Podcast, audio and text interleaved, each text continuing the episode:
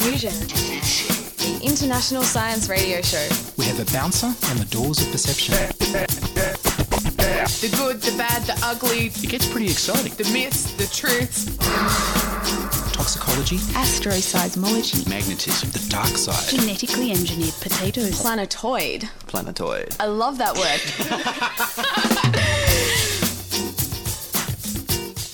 Hello and welcome to Diffusion. Sit back and relax while we inject weird and wonderful science directly into your brain. I am Ian Wolfe. On this edition, Oron Catts from Symbiotica talks about frog steak bioart. And part two of Dr. Bernard Robertson Dunn from the Australian Privacy Foundation talking about electronic health records. But first up, here's the news.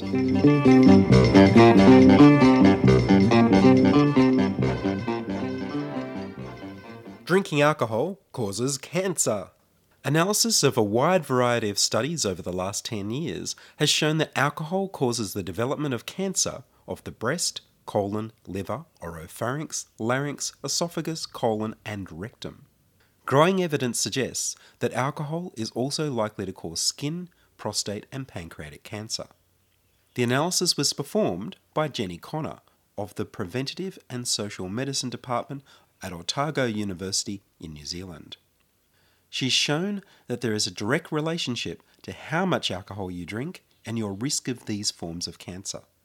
While people who drink the most are also most at risk, Connor has found that even low to moderate drinkers are at an increased risk of cancer and should probably reduce their drinking. In February, Professor Dame Sally Davies, the Chief Medical Officer for England, publicly warned people that alcohol causes breast cancer. Professor Davies told Parliament, Do as I do when I reach for my glass of wine. Think, do I want the glass of wine or do I want to raise my own risk of breast cancer? I take a decision each time I have a glass. Davies has contributed to new guidelines for maximum recommended alcohol consumption for England. The new maximum recommended weekly alcohol intake has gone down from 21 units to 14 units, or 7 pints of British beer a week. A Cancer Research UK study showed that while 4 out of 5 people knew that alcohol causes liver cancer, only 1 in 5 knew that alcohol causes breast cancer. Cancer Research UK suggests that people have some alcohol free days every week, try swapping every second alcoholic drink for a soft drink, and don't keep alcohol at home. Connor's study found that smoking and drinking alcohol magnify the increased risk of cancer of throat and mouth more than smoking or drinking on their own. Drinkers who avoid alcohol reduce their risk of cancer by larger amounts the longer they abstain. She concluded that drinking over the new recommended weekly maximum also increases drinkers' risk of heart and liver disease, strokes, and pancreatitis. The study was published in the journal Addiction and was titled Alcohol Consumption as a Cause of Cancer. And finally, as you can hear, I have the flu again. Have you ever thought about doctors' waiting rooms? They're a hive of infection. You're asked to share a room with people coughing, sneezing, and touching things, as if doctors had never heard of germ theory or the concept of hygiene, at the exact time when you're most vulnerable to new infections. I get that people have to wait for the doctors, but why can't a new system be designed that reduces as much as possible the chance of infection spreading from other people sitting in the room with you, and you to them? Perhaps a good start would be an air conditioning system with ultraviolet lights to kill the incoming bacteria and viruses. Perhaps instead of one big waiting room of shared misery and infection, we could have booths, or at least petitions. Send me your ideas for making waiting rooms less infectious to science at diffusionradio.com.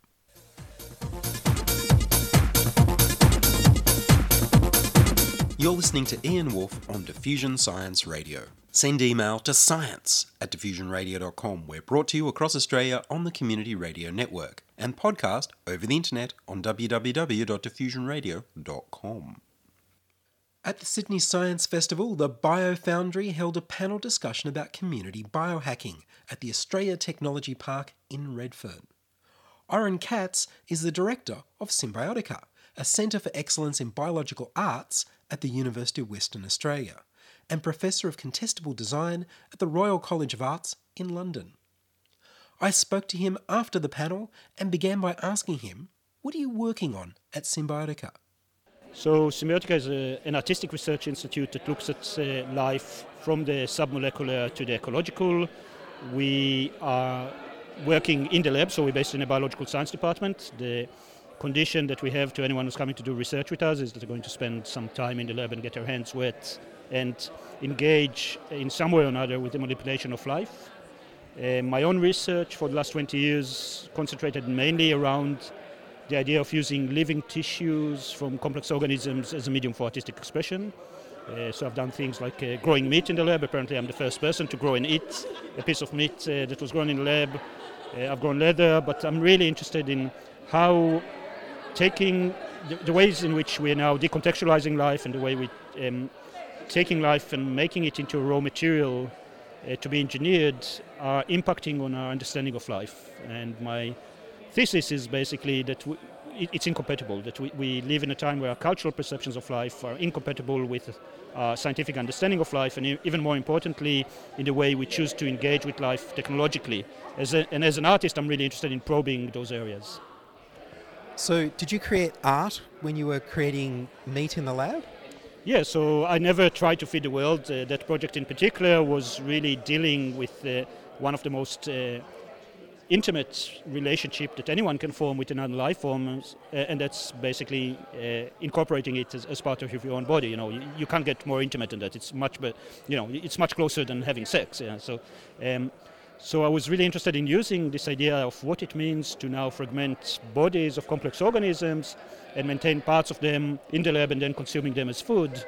Um, as a questioning of those relationships. Uh, interesting enough, now there's uh, scientists and companies that claim that they want to do it uh, as a way of uh, feeding the world, which led me to a really interesting shift in quite a lot of my practice because now I'm probing those things and pointing out how things like uh, growing meat in the lab is a symptom of some of the main problems that we face as a society rather than a solution that those people claim that they have.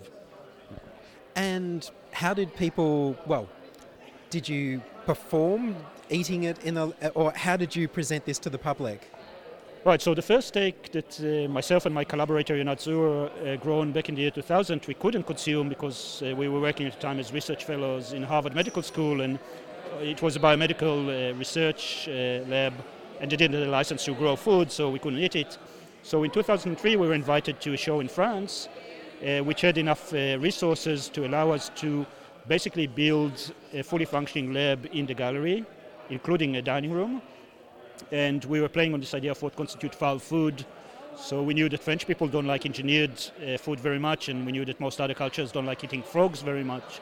So we combined those two things together, and we tissue engineered frog steaks uh, we then basically, for the three months of the exhibition, every day we would perform what we refer as the ritual of feeding and caring. We would go in and feed the cells and feed our food.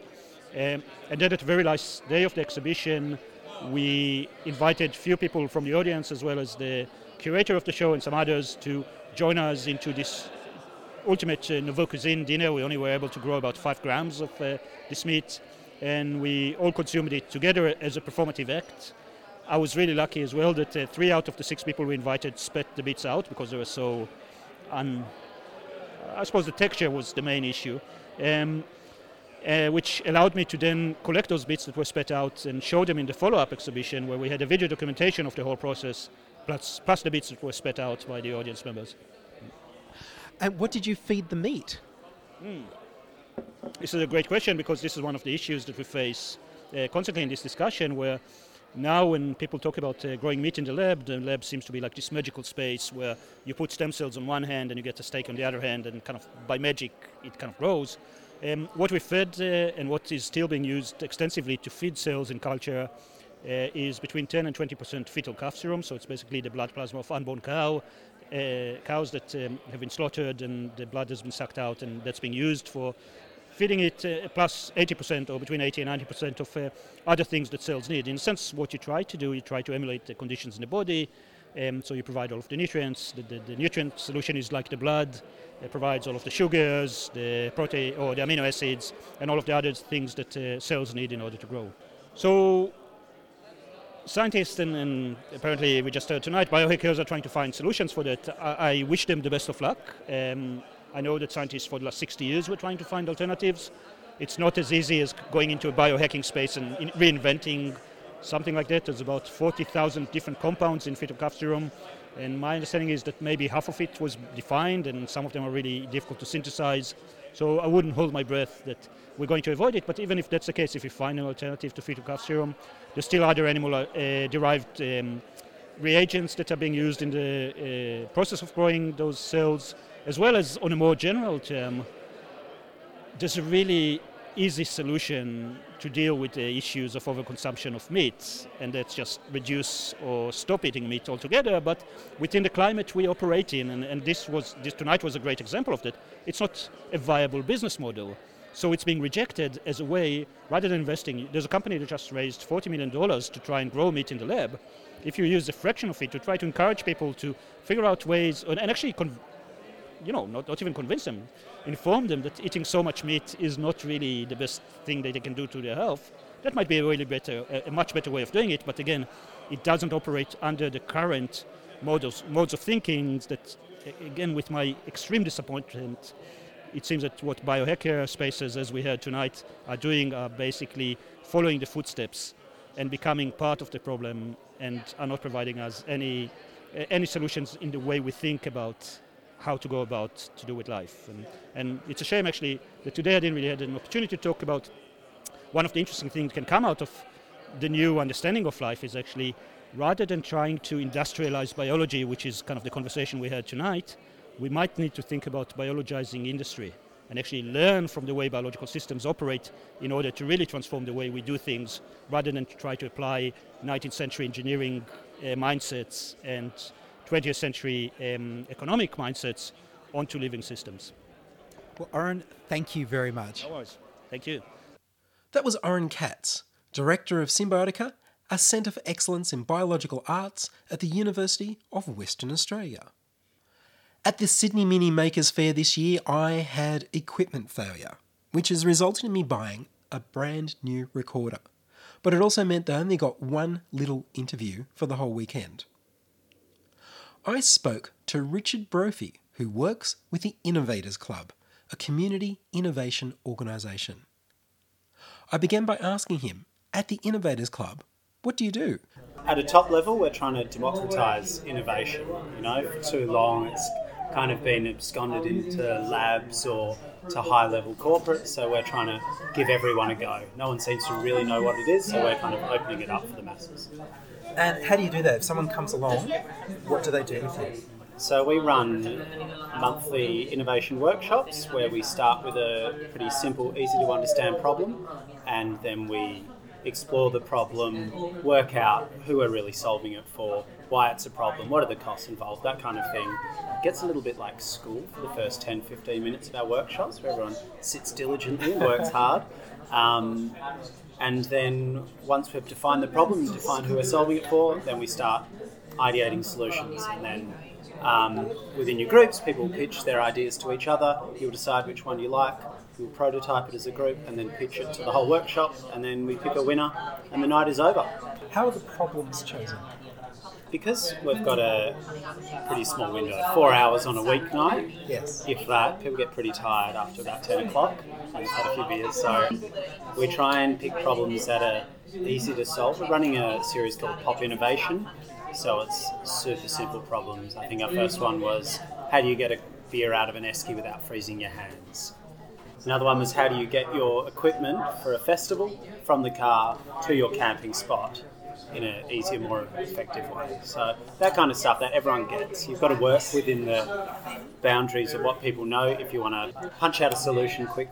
So people do the workshop and they solve a problem, and what should they be doing next?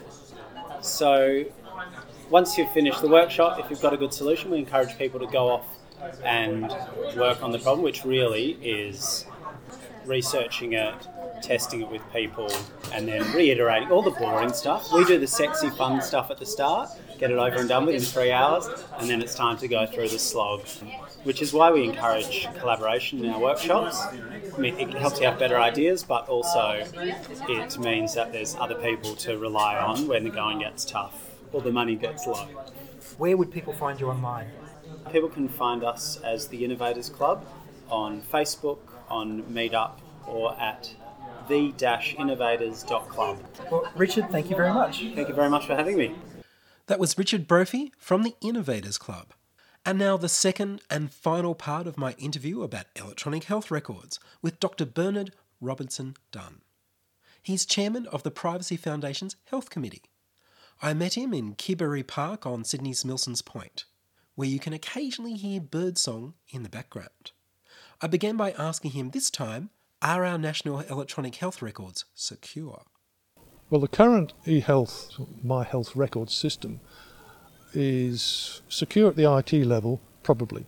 In other words, a hacker trying to get into it would find it difficult to break into it and download lots of information. But that's IT security. That's not information security.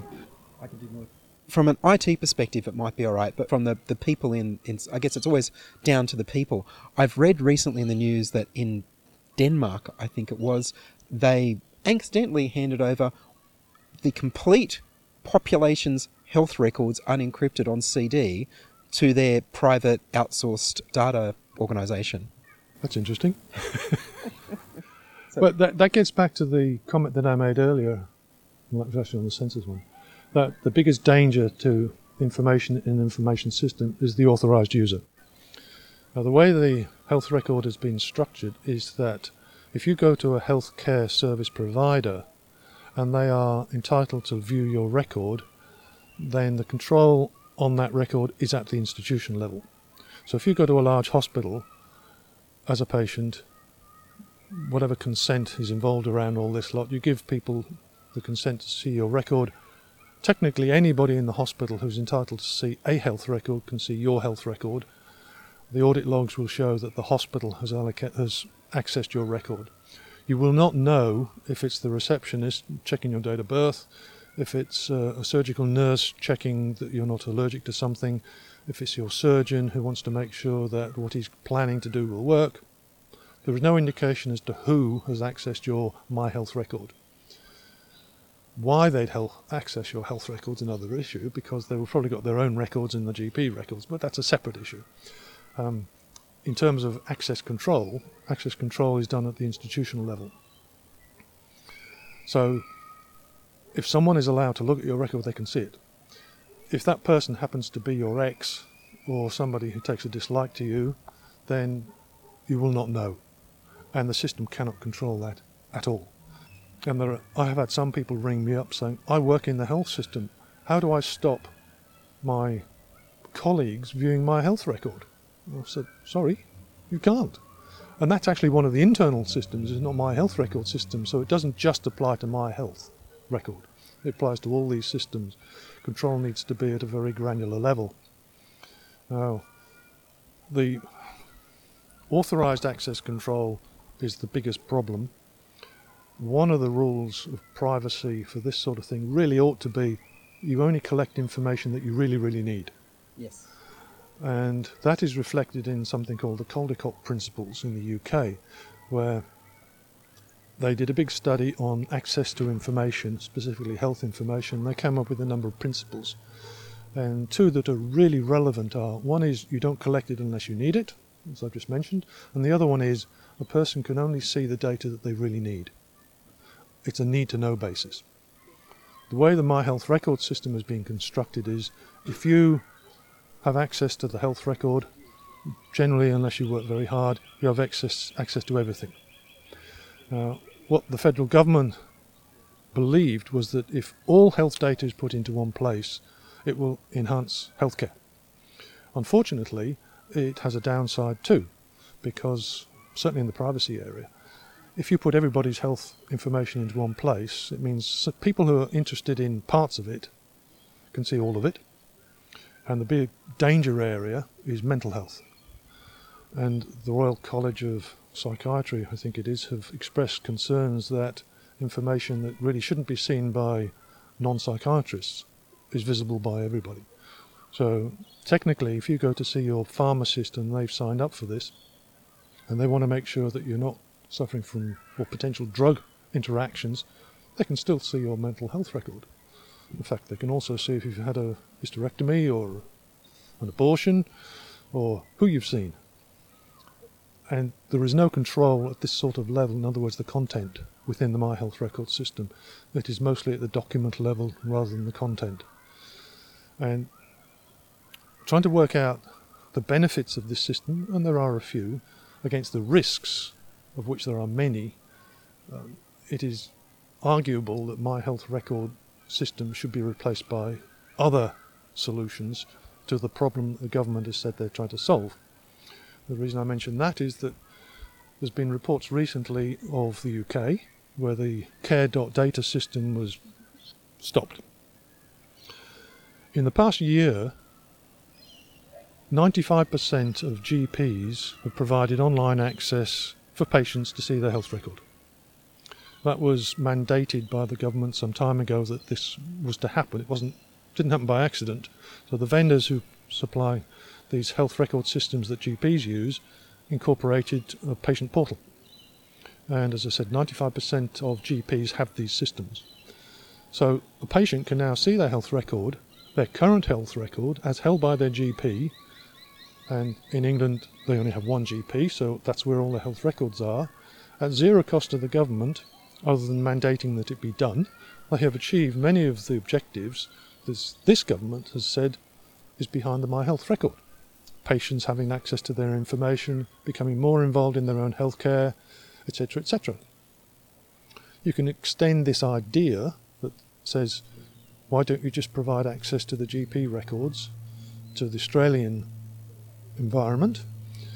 The argument that if you're out of your normal location and it would be really good if a hospital could, or GP could access your health record, then you can give them effectively patient access. If there's an emergency, then that can be accommodated because there is a health identifier system, and technically that could store your record of seeing GPs. An emergency worker could look up your identity in the health identity system, see who your last GP is, log on, and see your health record. That is full access to full record hmm. well, at least in compared with what will be in the summary of the My Health Record system, it's almost certainly up to date. It cannot be more up to date because when you see your GP, it's updated. So you don't have the worry of information being in more than one place and keeping it up to date. It would appear to be something that's really worth looking at at low cost to the government to achieve some of the patient oriented benefits of the My Health Record. Uh, that doesn't necessarily mean that that sort of solution meets everybody's requirements because it is then far harder for researchers to get at health research data because there is no big database of lots of health records that they can examine, interrogate for research purposes. And that's a valid use for it if it's appropriate, sorry, if it's possible to get at it. And the current system, by having a lot of data inside PDFs, is a little difficult to analyze from a big data perspective. But accessing data in individual GP system is a two-edged sword. It's far more private. It is not a honeypot. If one GP system is cracked, then it's likely that only a small amount of data. If one patient system is cracked, it's a small amount of data, but you don't get full population data. So there are advantages of keeping data separate. It also means that it's likely that the need to know principle is automatically accommodated because GPs see data that GPs need to see. If you go and see a psychiatrist, they'll have their own data and they may or may not allow patient access to it, but it's automatically firewalled off from the other data. So the need to know principle is automatically accommodated, whereas my health record totally trashes that. It puts it all together and there's no need to know basis.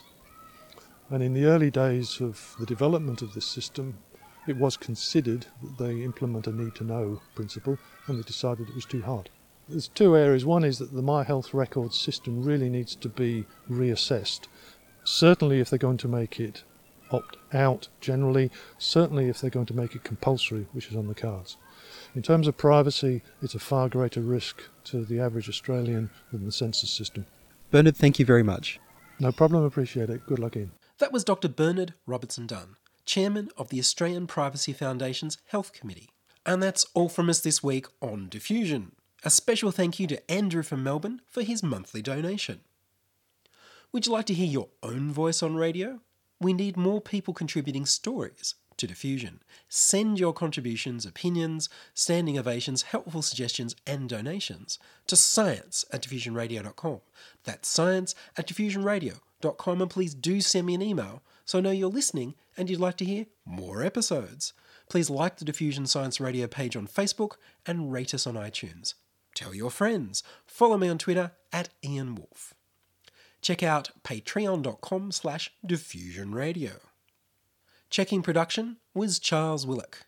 I produce Diffusion, which is broadcast around Australia on the Community Radio Network, including 8CCC in Alice Springs and Tennant Creek, 2MVR in Nambucca Valley, and 3MBR in the Mallee border districts of Victoria and South Australia. Diffusion is syndicated globally on the National Science Foundation's Science 360 internet radio station and also on astronomy.fm.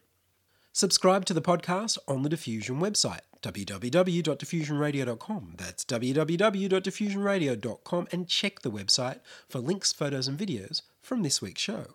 If you enjoyed the show, then you can explore more than 850 previous episodes archived on diffusionradio.com, where the shows are labelled by keywords so you can focus in on the stories you want to hear. Subscribe to the Diffusion YouTube channel at youtube.com slash c slash diffusionradio. I'm Ian Wolfe. Join us inside your audio device of choice for more science wondering next week on Diffusion Science Radio.